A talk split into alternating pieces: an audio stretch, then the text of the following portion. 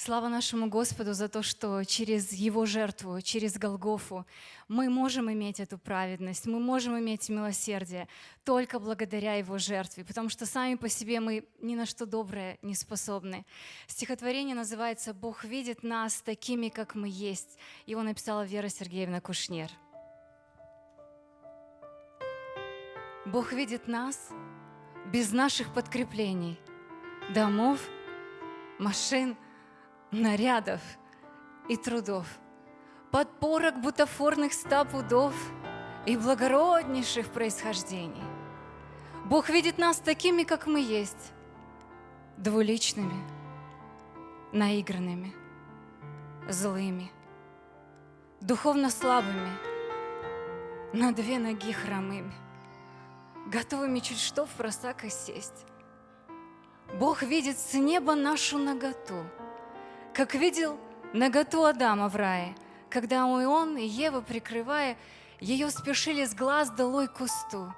Ведь мы стыдимся нашей ноготы и норовим под мишурой укрыться, упрятать от стыда зардевшиеся лица, от глаз всевидящих с надзвездной высоты. В последний путь пойдем без ничего. Казенная, может быть, последняя рубашка — что на спине по-детски нараспашку буквально ничего в дорогу своего. А то, что иногда кладут покойным в гроб бессмысленно, наивно и нелепо, как катафалк с нагруженным прицепом, везущий вслед за гробом барахло. Безвыходность, отчаяние, обрыв — или все же есть какая-то надежда, какая-то особая одежда, чтобы встать пред Богом наготу, прикрыв. Да, есть. Смотря на нашу безнадежность, учитывая зоркость своих глаз и абсолютной святости алмаз, Бог обеспечил нас – чистейшей одеждой.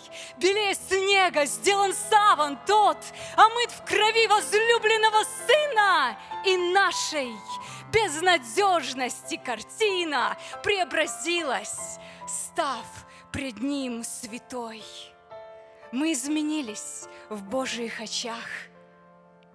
Родившись от Него, в Него крестились. В Его ковчеге навсегда укрылись. А крест Христов рассеял смерти мрак. По-прежнему Бог видит, кто мы есть, но смотрит через призму мук голгофских на тех, кто, преклонясь, без жестов броских, признался в ноготе, приняв Его любовь. Аминь. Слава Богу.